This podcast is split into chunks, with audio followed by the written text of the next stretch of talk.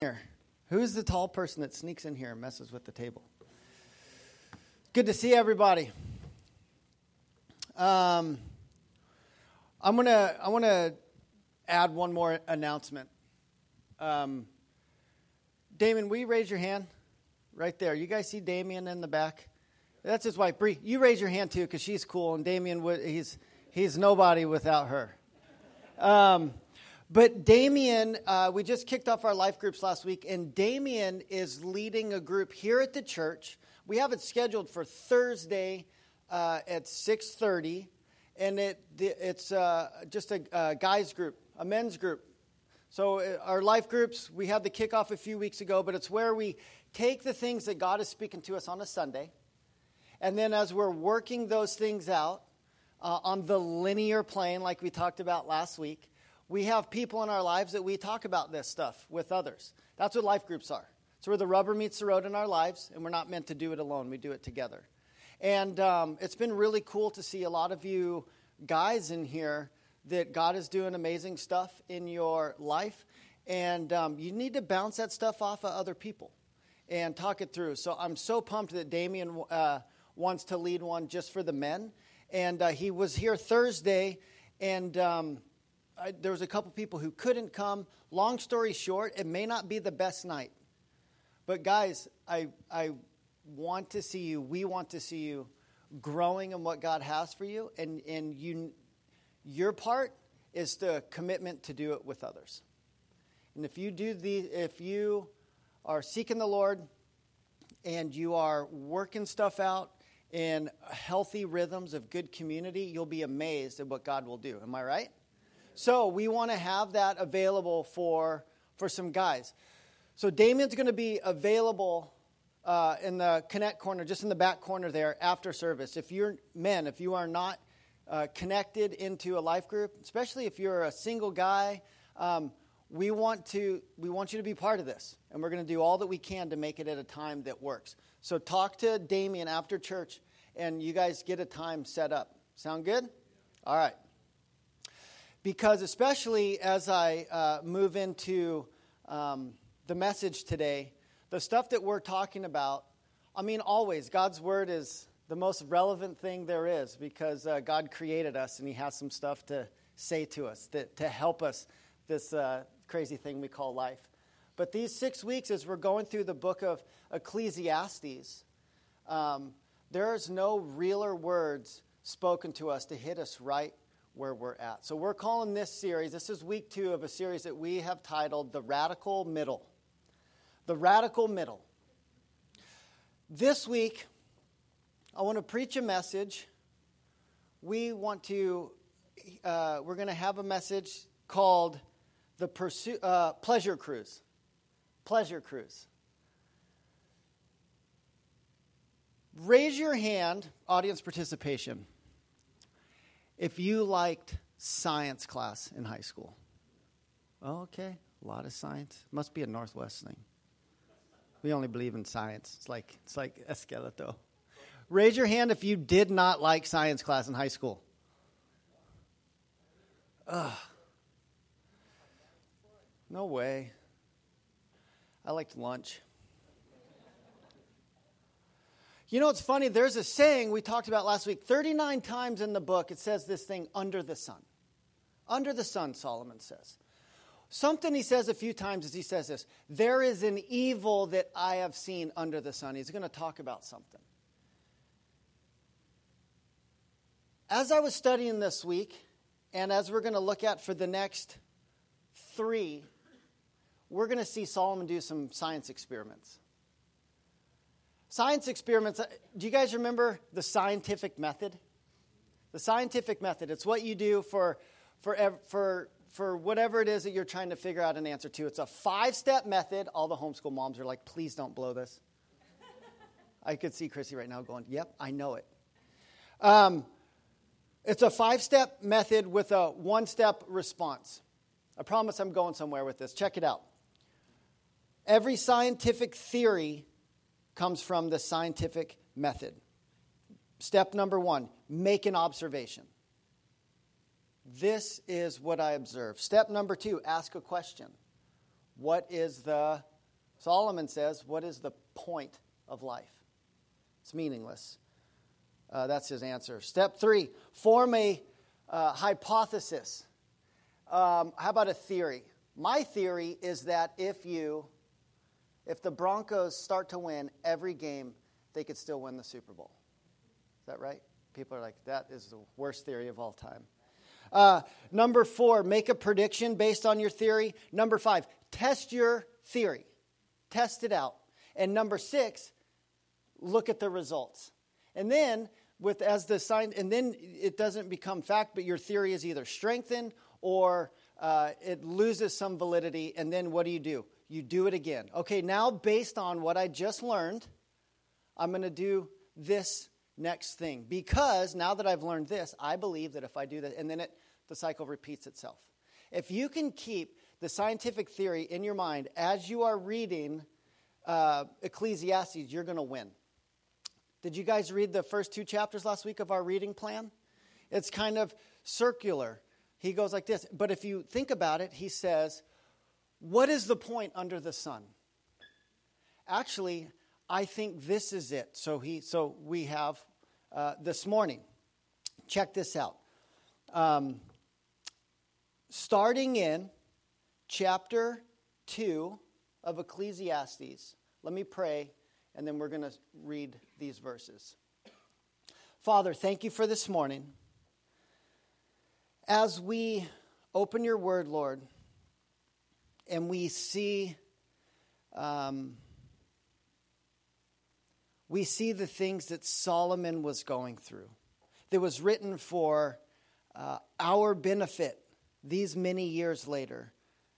We just want to tell you that um, that we want you to speak to us. That we, as this people of the Bridge, we came to this place. Thank you for this building, by the way. Thank you for this place to come and call home and worship you and be together in the middle of this city that we love. And we came here this morning, Lord, and we want to tell you right now that we expect you to speak to us. We expect you to show us more of who you are, and we expect you to do um, to do the things that only you can do in our lives. So, Lord, we open your Bible, your, your word, and we open our hearts. And uh, we invite you to speak to us. And if you agree with that prayer, please join me by saying amen. Amen. All right. Let's look at Solomon's quest. The reason we're going to look at Solomon so closely is because I'm telling you, you do, whether you know it or not, you do the scientific method every day. You do. How many of you would believe me if I told you that I was a master um, at applied physics? Me, J J. I've mastered, not mastered, but I'm a master at applied physics. You would say, no, you're not. I'll just say it for you. And I would say, actually, I am. You know why? Because I do tree work for a living. And when you look at what tree work is, it's actually applied physics. Thought about it years later, because you're, when you engineer something, you build it. Applied physics is understanding why it works the way it does. Why does this thing It takes this, it's setting up all these systems, these rope systems and rigging system, and it's moving heavy objects. And you do, you start doing it from a little kid. When you have your toy digger in the yard and you start moving dirt and you realize how much effort and how much energy stuff takes. And the, over time, it becomes your trade. And what you're actually doing, there's mathematical equations that you may just not have learned about it in the classroom. Your life is one science experiment after another. We just don't realize it sometimes, but we can learn some such some valuable tools as we look at Solomon's life. So here's Solomon's quest. What is the purpose of life? What is the meaning? What is there to be gained? Do you guys remember from last week? Under the sun. I don't have my, my dry erase board up here with me today, but we drew a, a horizontal line.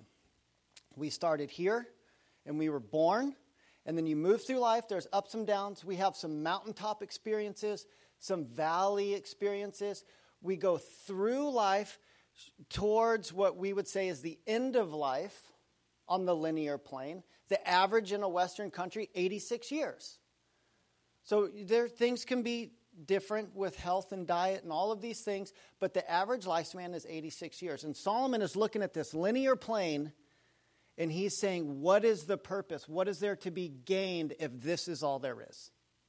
Under the sun, not in the sun, not uh, in a relationship with God, but just on your own. And he keeps coming up with, it's meaningless. And now he's going to get in, and we're going to see some science experiments, and he starts with this one. Let's pick it up in chapter two. I'm going to read verse one, because here's what he's going to do. He makes an observation. He asks the question, step two, is there fulfillment in life apart from God? Then steps three and four, his theory, he says this, I think I can find fulfillment and ultimate meaning on my own. And then he says this, chapter two, verse one, he says, so I said in my heart, come, now I will test you with pleasure. Enjoy yourself. But behold, this also was vanity. Step four in the scientific method is test the theory. I have a theory. Now I'm going to test it out. Did you see what Solomon says? He says, I will test. He says, okay, heart. Heart is uh, Bible words for... Um, your your centrality of your person. It's like where your the seat of your emotions. When your heart, it's kind of like another word for your spirit. I would say to my inner self, I will find meaning. I think I can get it from pleasure. So I'm going to test my heart with pleasure. Remember, Solomon didn't dabble. He grabbed the thing with both hands, wrestled it all the way to the ground, and at the end of each of these things, he has a conclusion. So he says of pleasure, this is what I'm going to do. The word pleasure um, really means a source of delight or joy. Something that you love. Something that you really like. Something that brings you joy. Could be a hobby. We'll see what it, what was it for Solomon. We're going to look at what he goes on to say, things that brought him great pleasure, amusements and accomplishments. Amusements and accomplishments. Let's look at amusements. Verse three. After much thought, I decided to cheer myself with wine while still seeking wisdom. I clutched at foolishness. In this way, I tried to experience the only happiness most people find during their brief life in this world. Okay, this one you don't have to raise your hand all the way up, but you have to raise the hand of your heart. That means you raise, you go, yeah, that's me. But no one has to see it. How many of you have said this to yourself? I knew better than to do that, but I did it anyways. I said you don't have to raise your... Now everybody knows it was you. You you do something. You f- you're after that thing is done, you say this. I knew that I shouldn't have done that, but I did it anyways. That's one thing to be after, but how about when it's before? When you think about something, and you're like, I like this. I'm going to do it. I shouldn't do it, but I'm going to do it anyways. That's what Solomon is saying. He says, I am going to cheer my heart with wine. We could put drugs in there. This is what he's saying. Is there more enlightenment to have than just what I know like this? Maybe I should smoke a bunch of weed, and then I could understand things at a deeper level. Maybe there's something to be understood that I'm not currently getting if I can alter my mood, alter my state of being. Sound familiar? It's it's a very um, base thing at the at the core of humanity, because apart from God, we're always searching for meaning. And so his is, he's just taken personal inventory and writing some journal entries for us to read. And that's what he says. He wants to be amused. So He cheer, tries to cheer his, his and, and Solomon was balling. He didn't drink the cheap stuff. He was top shelf all the way. This is why it was the king. And we look at someone who had life dialed in as far as the world is concerned. And so we can look, see ourselves in his story. Plus, we can just see how it worked out for him. Another thing um, in this searching for enlightenment is what often starts out as fun or a search turns out to be an escape from the very thing that you were searching for. Sometimes when we go on a little bit of a, a journey with drugs, with alcohol, with some of these other things, it starts out as uh, trying to find parts of yourself. But it turns out to be an escape from the thing you were trying to find. You're trying to escape from reality. Anyone who's battled with addiction, you know exactly what I'm talking about. And he says this, there is no meaning. There is no emptiness, or there is no fulfillment, only emptiness. That's where addiction comes from. Because what you started out when you were searching for something and it felt good, you found pleasure, but it turns out to be empty. And so this weird thing in our mind says, well, if I do it again this way, another science experiment. Oh, I just need to do it with friends. Oh, no, I just need to do it more by myself. I need to do this drug or that drug. I need to be in this place. And it's this repetitive cycle that becomes that downward spiral we were talking about last week, where we come to this place of going, it's meaningless. It's like I've been trying to grab a hold of something to give me identity, and it's there's nothing there. It's like grabbing smoke. So Solomon wanted to find out if drinking and parties were the best solution to the emptiness of life. And he found that alcohol did not take away the pain. He found out that trying to drink problems away doesn't actually work. They just maybe get postponed. Then we have amusement. Uh, another thing in amusement is entertainment. Pick it up in verse eight. I also, or skip down to verse eight. He says this, I also gathered for myself silver and gold and the treasure of kings and provinces. Entertainment. I got singers, both men and women, many concubines, the delight of the sons of man. So I became great, and I surpassed all who were before me in Jerusalem. All my wisdom remained with me. When you see that, all my wisdom remained with me, what he's saying is, I was doing all of this stuff, in a sense, even though I kind of knew what was going to happen. Because he had been walking with God his whole life, but he was still battling with meaning as his heart was turning away, and we'll see why it turned away. But he's saying, like, I knew better.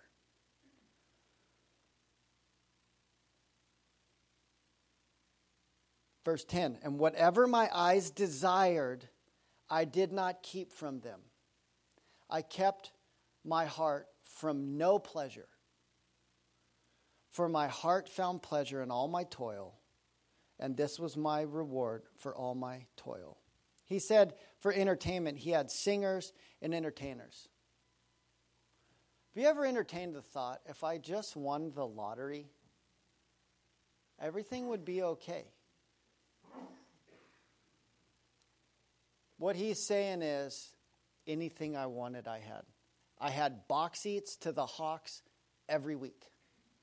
Kraken, part owner. Anything that he wanted, he had the best of. Celine Dion tickets, no problem for Solomon. I don't know. I heard she puts on a great show. Um, I'd go see her.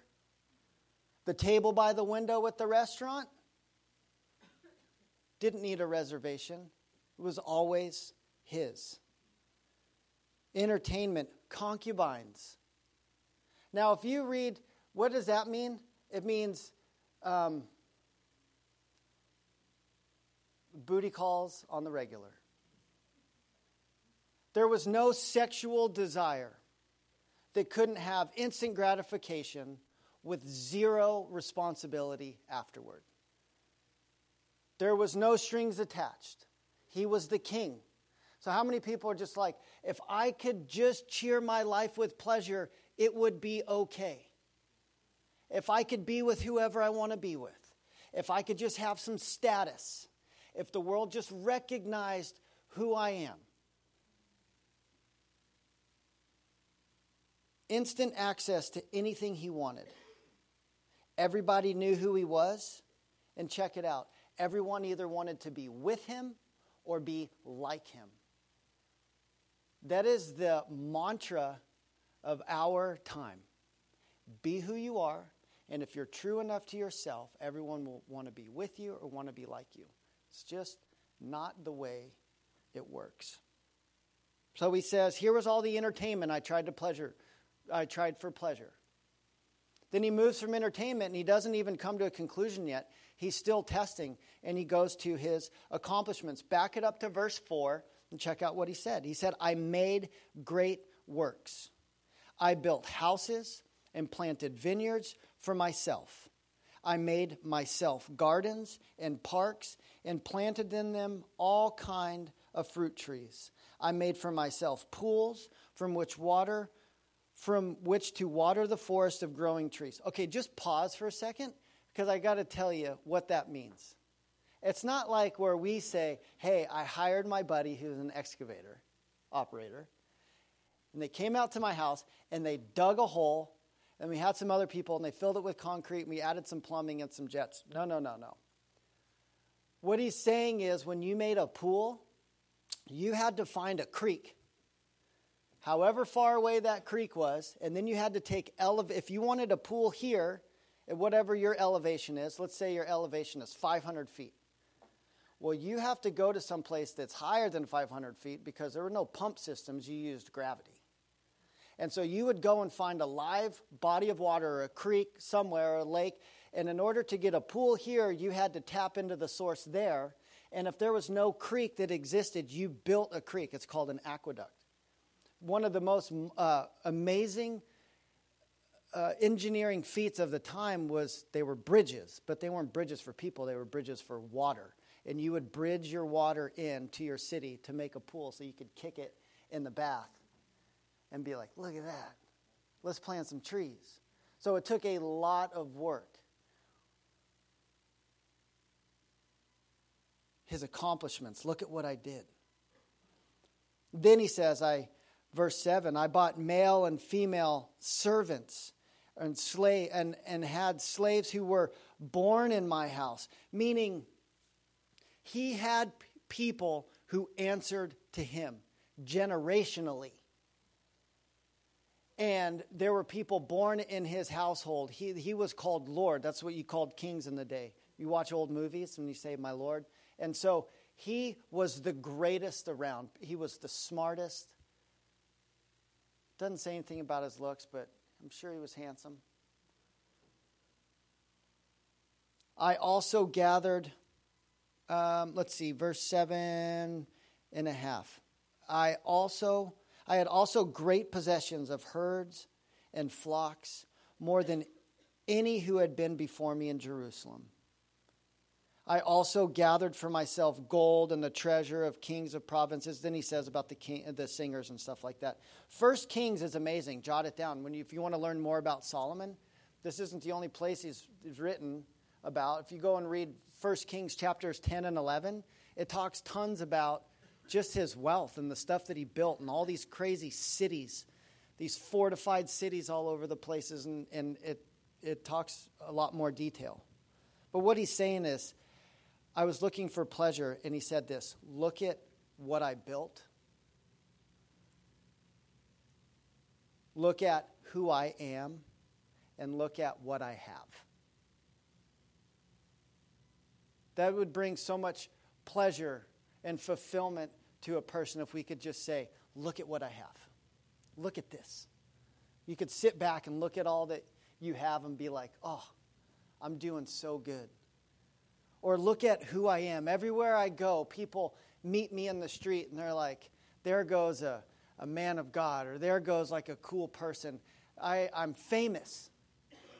That would be the ultimate, if I could just be famous. And everywhere I went, people would give me what I want. One of my most, my favorite people that I've watched in the past few years go through quite a bit of public um, transformation is Jim Carrey. I found years ago a saying that he wrote, and I, I saved it in my Instagram feed, but he said this. He said, I wish everybody would get everything they ever wanted, everything their heart desired, so they could see that it won't make you happy. I'm paraphrasing, but that's what he said. And I was like, hmm, that's interesting. And then every once in a while you see stuff, because he doesn't act so much anymore, and he's his life is totally changed, and he's kind of retired from acting. And you hear these interviews. You can find him on YouTube. And he's on a journey of sorts, but here's what he's he was said, I had all this stuff. And he, he said, I am so tired of playing all these characters, and the the character I'm tired of playing most is Jim Carrey. It's profound. He says they were all characters. I was acting in all of them, especially in the real version of me. And he was just like, I, I've, I've come to realize I have enough. I am enough.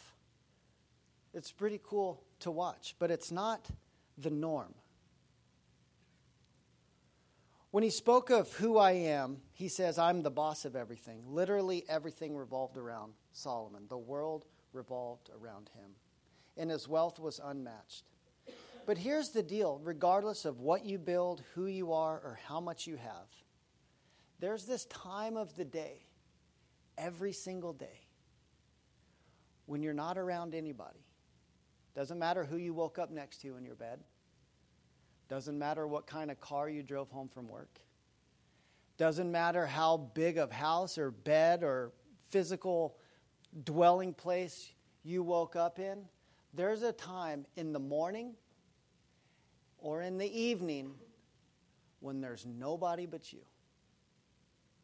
When it's just what I say, you and the Lord. And in those moments, the things that we search for in pleasure becomes the things that we try to escape that moment by doing those things.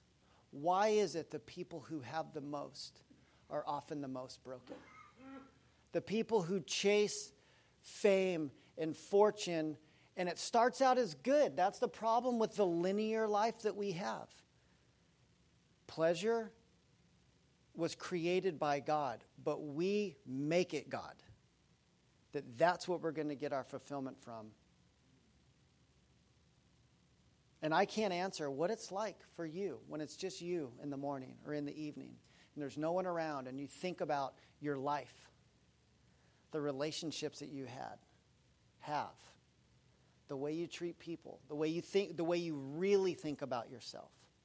That's why depression is so crazy in our country, because we live in the place that is most driven by these things: entertainment, amusement, and accomplishment.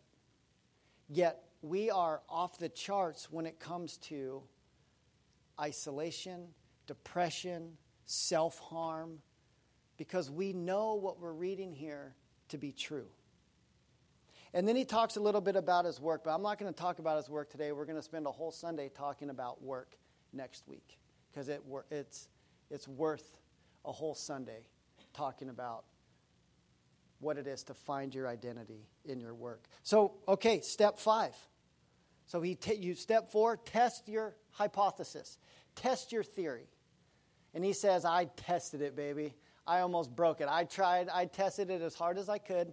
And then he says, this is the results. This is what I found out. In verse eleven, then I considered all that my ha- hands had done and the toil I had expended in doing it, and like how much work it took. And behold, all was vanity and striving after the wind. And there was nothing to be gained under the sun. So I turned to consider w- wisdom and madness and folly. For what can the man do who comes after the king? Only what has already been done. Then I saw there is more to gain in wisdom than in folly, and there is more to gain in light than in darkness. The wise person has his eyes in his head, but the fool walked in darkness. And yet I perceived that the same event happens to all of them. Then I said in my heart, What happens to the fool happens to me also. Why then have I been so very wise?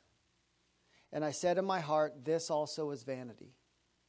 For the wise, as the for for of the wise as of the fool, there is no enduring remembrance, seeing that all the days to come will have long have been forgotten, how the wise dies just like the fool.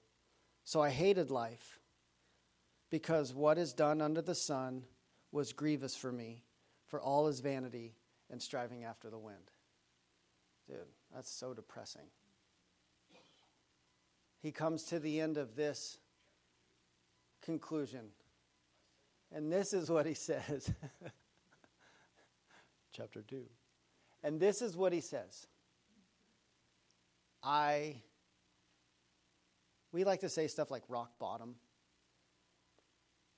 But when you're the king and the world revolves around you, there's no rock bottom that is visible to other people. It's rock star. It's like, that's why you read about all this stuff and then people are like, I attained this thing. And I wanted to kill myself. There was nothing in it for me. This thing that I thought would give me so much pleasure, and I was just more broken afterwards.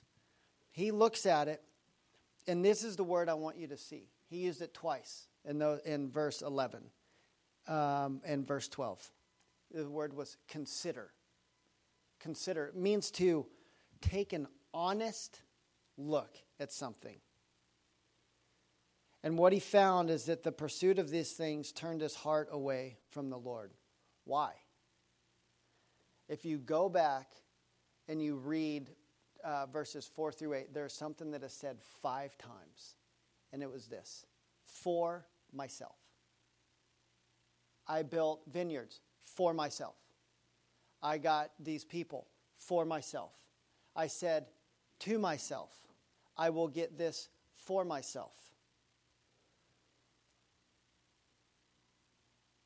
Solomon says in this conclusion that when he lived for himself, there was always something missing. Spoiler alert. That something missing can't be found under the sun. If I had my whiteboard up here, maybe I'll bring it back next week. I have the horizontal line, and we're all on it, remember? There's different ages, there's different experiences. But we all have this common experience that we are living this life under the sun, where we are born and we're going to physically die at some point.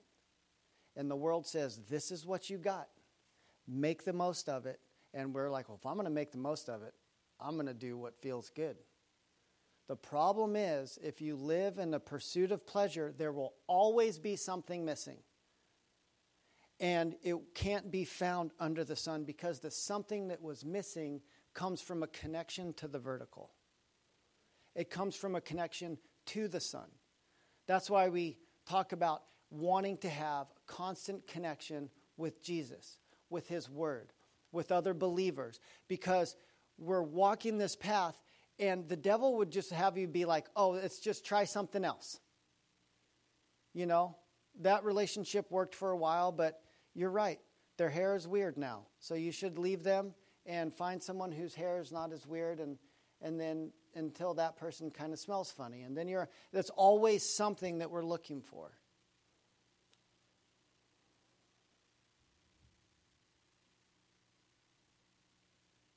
Because when you live for yourself, you are actually going against the way that you were created to live. The problem is, under the sun, a lot of people don't know that they were created to live this life.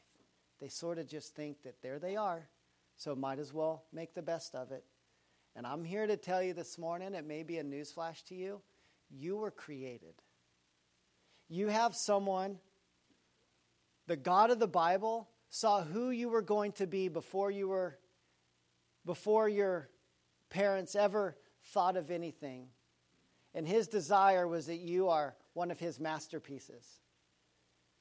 And the devil's desire is to try to get you to basically say this: I'm going to do my own thing because I know what's best for me. It's his playbook. He's been doing it from the beginning.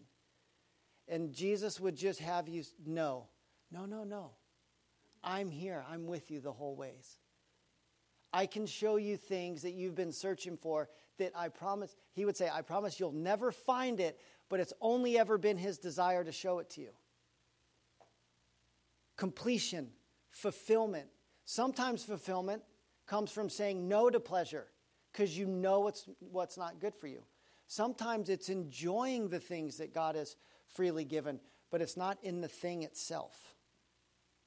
So Solomon's conclusion as he examines the results of finding purpose, he says this. Skip down to chapter two. I'm going to read a couple of verses and we'll hang it up. Solomon's conclusion, conclusion, verse twenty-four.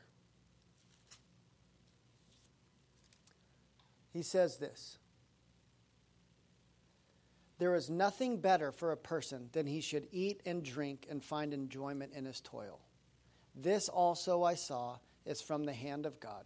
For apart from him, who can eat or drink or have enjoyment?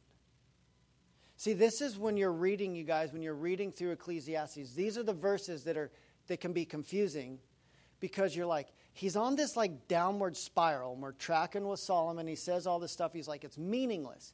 And then he throws a verse in like this where he says, there is nothing better for a person than he should eat and drink and find enjoyment in his toil. This also I saw is from the hand of God. You're like, wait a minute. He was just talking about under the sun, everything is vanity. Now this is from the hand of God. He says he has his wisdom, but he's acting foolishly. So what is true? What do we believe? What do we, these are the little nuggets that I was telling you about, that as you go through, interweaved in the book of of uh, Ecclesiastes are these well-driven nails, these gold nuggets of truth that we want to grab a hold of and apply them and think about them. Also in uh, in, in chapter three, he says this in verse eleven. Or excuse me, starting in verse ten, it says, he has made everything beautiful in its time.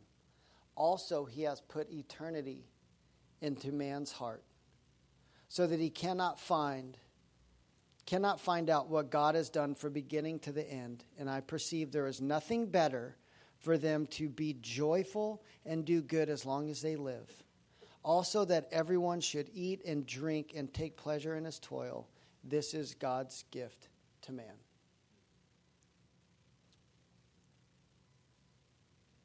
Why does pleasure not satisfy? Because it's it's self-seeking. It goes against the way we were created to live. It comes from the theory that says fulfillment comes from within.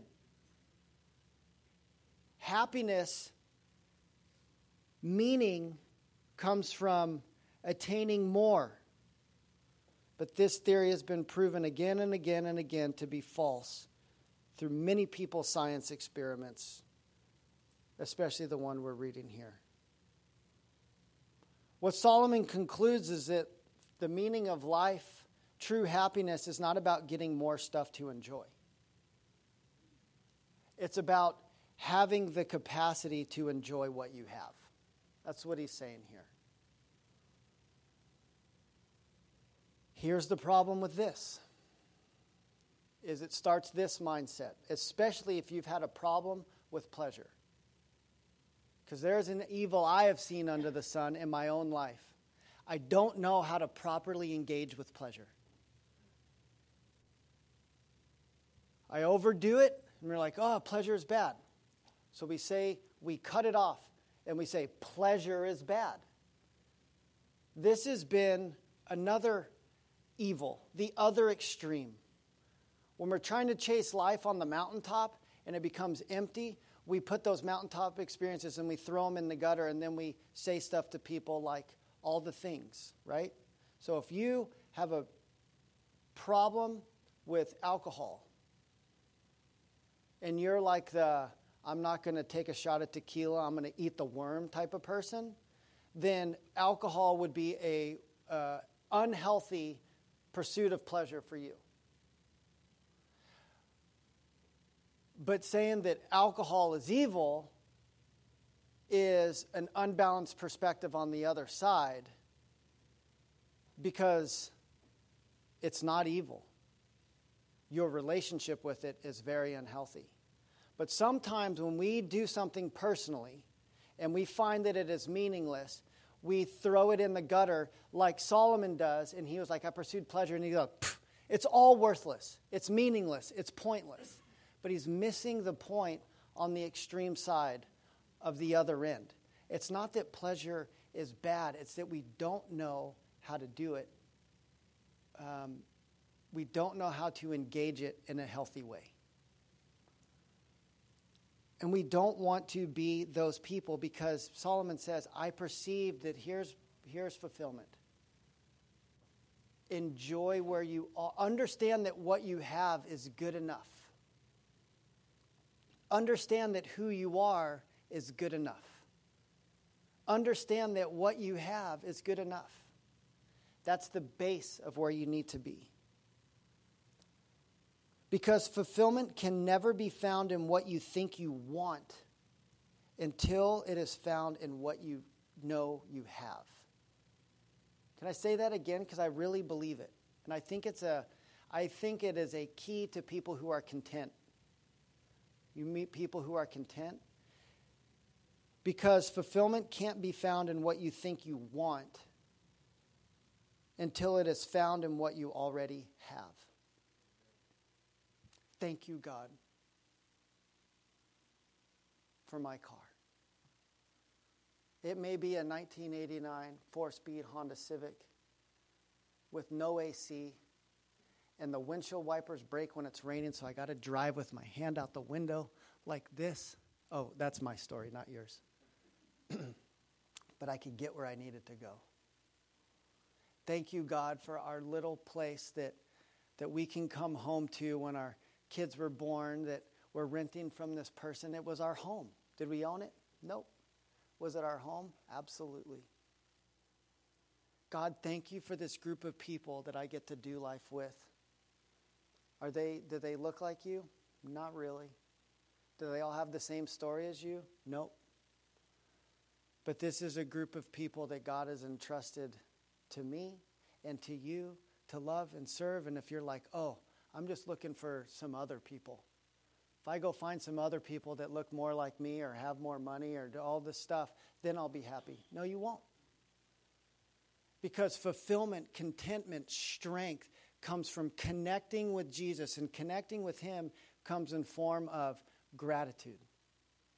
It's not that you're not going to have more eventually, but it's when you have the more, will you have the capacity to understand, to appreciate, to enjoy? Or will it just be another tick in the in the system that you have to get past that to get to the more? What I want for you is all that God would have for you. I want, I would love for you to have a dream, start a business, and make a ton of money and leave generational wealth to your families. But if your mindset is what you can get, you'll never be happy. You won't be satisfied. But if you can start with where you are, and then you put that into practice, and then you take a step forward, God is with you. You're seeking him in his word. Lord, where does contentment come from? You take the next step. You get a new job. Maybe you buy that new car. You do the next thing in pleasure. You start dating that person.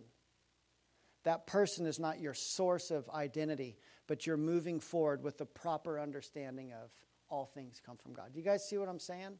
That's the radical middle.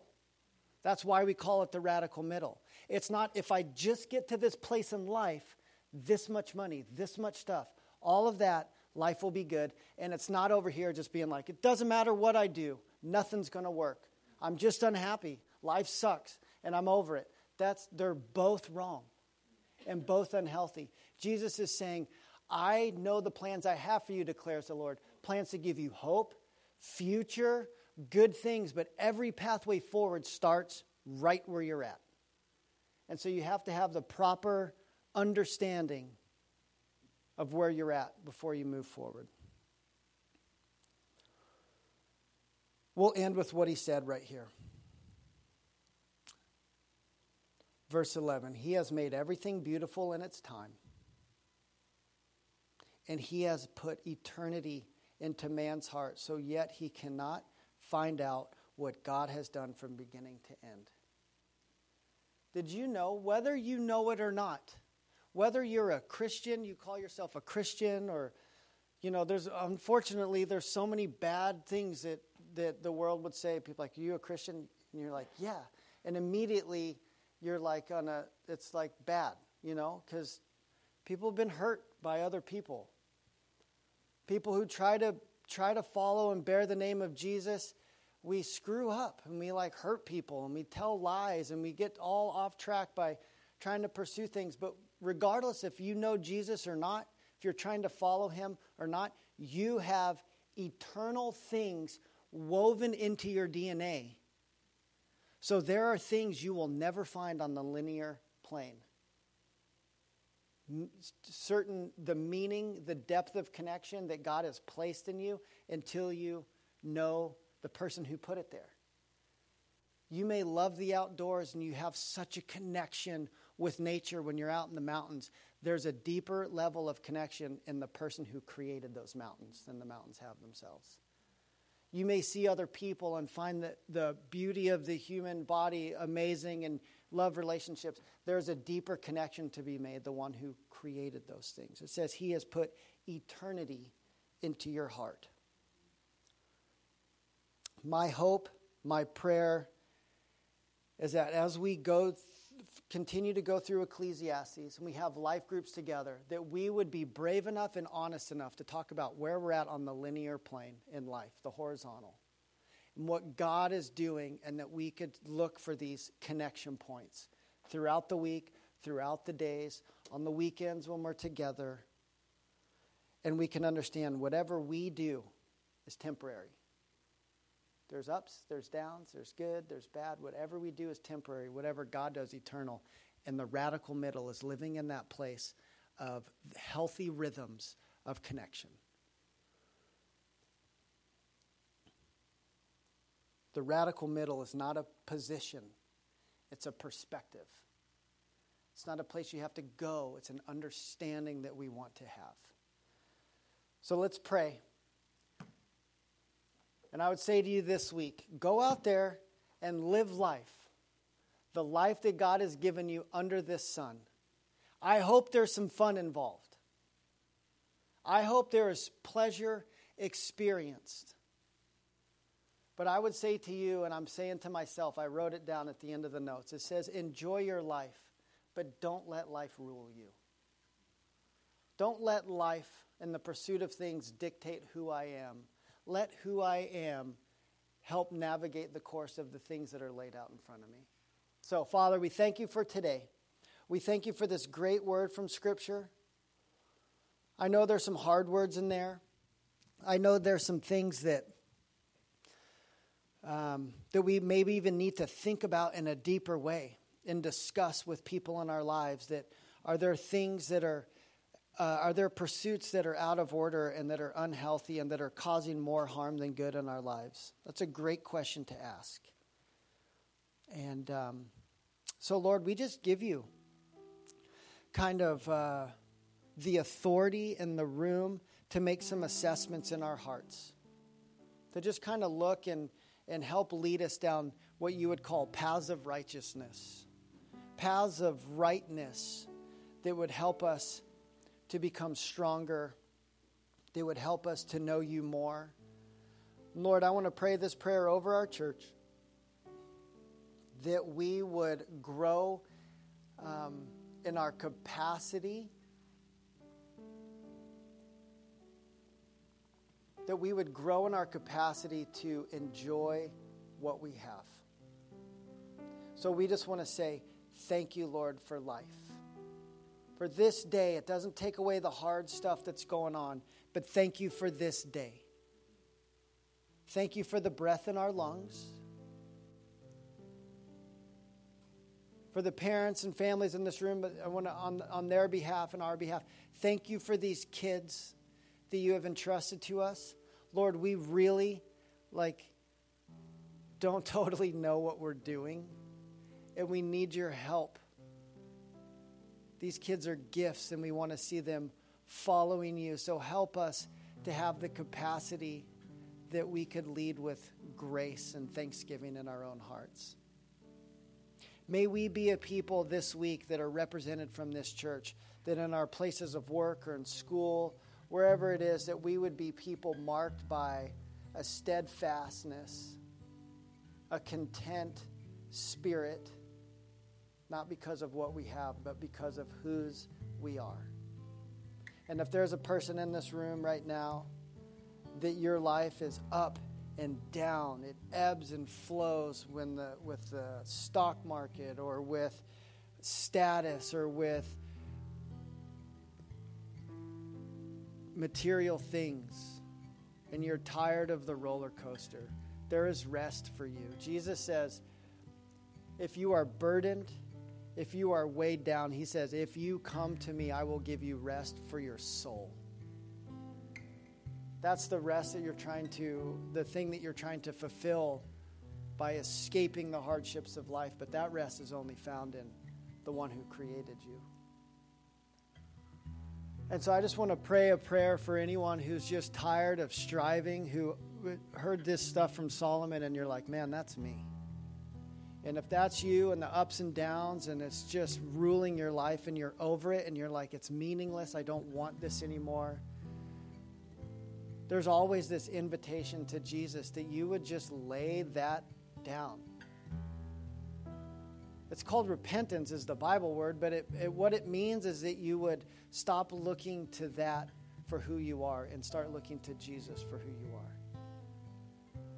And so if that's you this morning and you're just needing refreshment, I want to pray for you. Just